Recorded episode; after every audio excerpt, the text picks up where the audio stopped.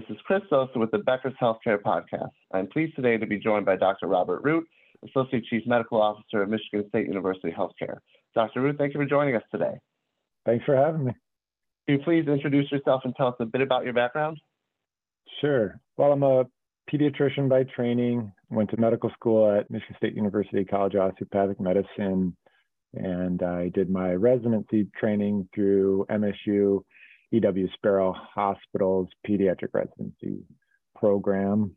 Practiced as a general pediatrician since graduation, and uh, and over the last three years, I've been serving as the associate chief medical officer for MSU Healthcare, and uh, in that role, wear a variety of hats, but engaged in various aspects of patient access to care, quality, peer review, among other duties. Uh, what are the biggest issues you're following in healthcare in 2023? Yeah, I think we're coming off the heels of the, the COVID 19 pandemic, and particularly in pediatrics, we're, we're also in the midst of the viral respiratory infection surge that we've seen through the fall and the winter. And I, I think I think that's really highlighted access to care issues and a need to continue to evolve our care models to best meet those needs uh, for our patients and our communities that we serve. I think that's one of the biggest things I see in, in 2023 going forward. That's going to be a big, big important thing to tackle. I think that's that's created more strain on our healthcare systems. Um, I think uh, not only in the hospital but in the ambulatory settings. You know, so I think we need to look at some priorities around, you know, how do we um, enhance access for our communities and evolve here. What has the discussion revolved around in regards to increasing that access to care?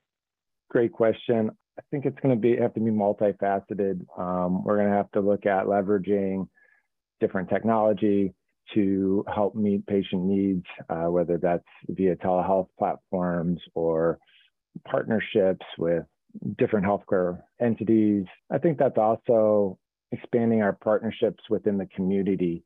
One of the, the kind of the growing concerns amongst access to care has, has been mental health concerns. And so I think working on um, expanding partnerships with the community, helping our patients tap into the community resources to seek out mental health care needs is going to be an important piece here. And so that's part of that conversation, uh, I think, as we, we move forward here. Uh, what are you most excited about in the healthcare space right now? What makes you nervous? Well, I, I think, you know, I'm up here in Michigan, uh, so I'm kind of excited uh, about the spring um, and just uh, trying to get some warmer weather. We still got a good amount of snow on the ground up here. Um, I'm hoping that as we we go further into spring, we see the the surge of viral respiratory infections subside, and we can kind of pivot to some warmer weather here, and and and that may actually help allow a little bit of better access to care, just because the the, the viral respiratory surges is so overwhelmed um, our ambulatory care providers and, and hospital settings. So I'm excited about that. Um, I'm in general just very excited about the future of pediatrics and seeing how we tackle the evolving care needs that exist in our community.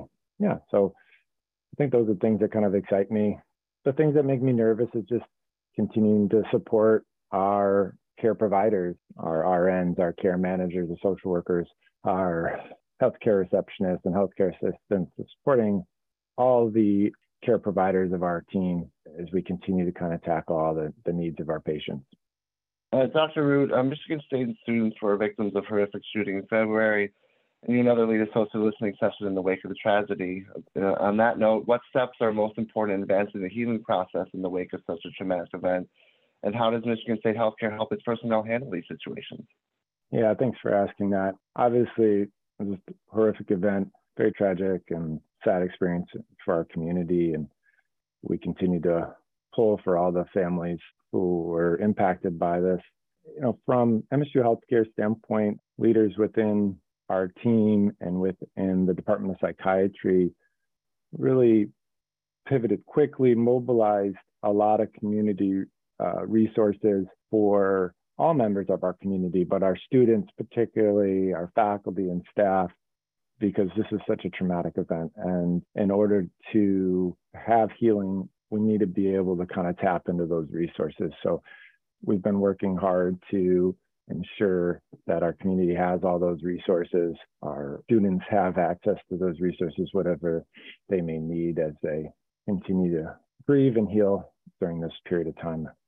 Um, we've focused on just trying to have some strategies amongst, you know, talking to our younger patients, our pediatric patients, about how to talk to younger kids about those things. So we've created some dialogue uh, examples and stuff like that to help support them.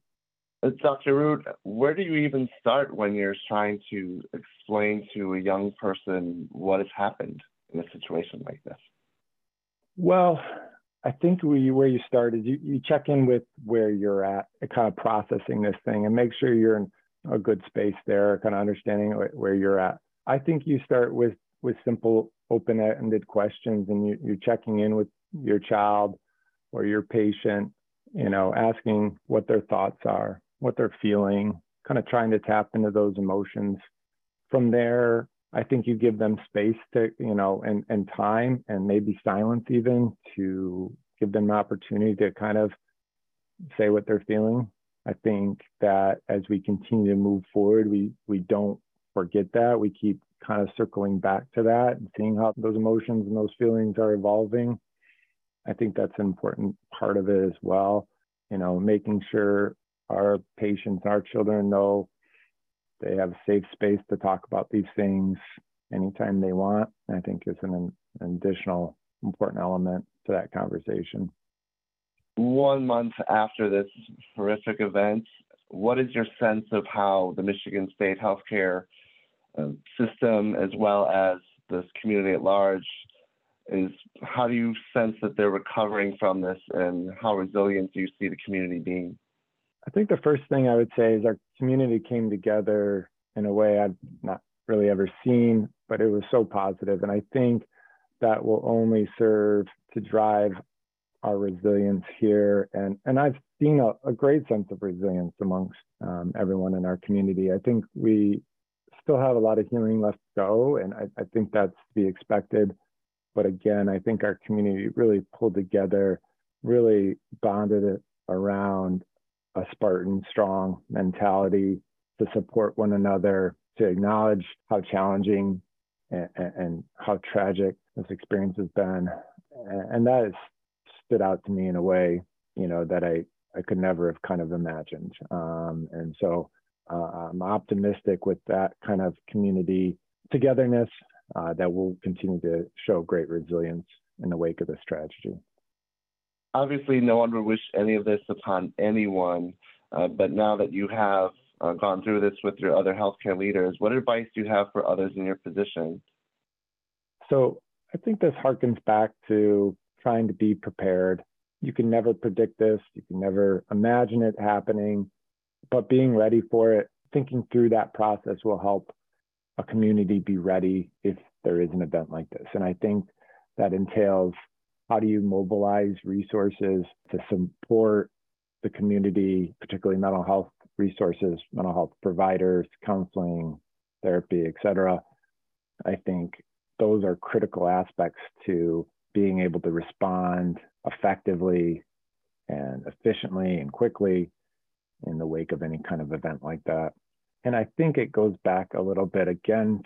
This is going, I guess, a little deeper here, but I, I think you know, again, it goes back to, to access to care, uh, especially with the mental health crisis uh, that we're, we're experiencing, I think, in our country right now. I think that the mental health crisis is really put us on our heels a little bit, and it's forced us to be a lot more reactive than maybe we would like to. And in, in medicine, we always want to try to be preventative and provide preventative care. So I think as we move forward, one of the things we should be looking at and prioritizing is how do we pivot to a, a more proactive strategy to address some of the mental health needs, you know, in our communities, particularly with our pediatric patients.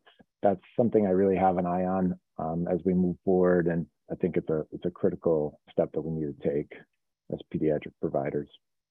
Dr. Root, it was a pleasure speaking today. Thank you for being so open with us. Oh, it's my pleasure. Thank you. Uh, thanks for having me.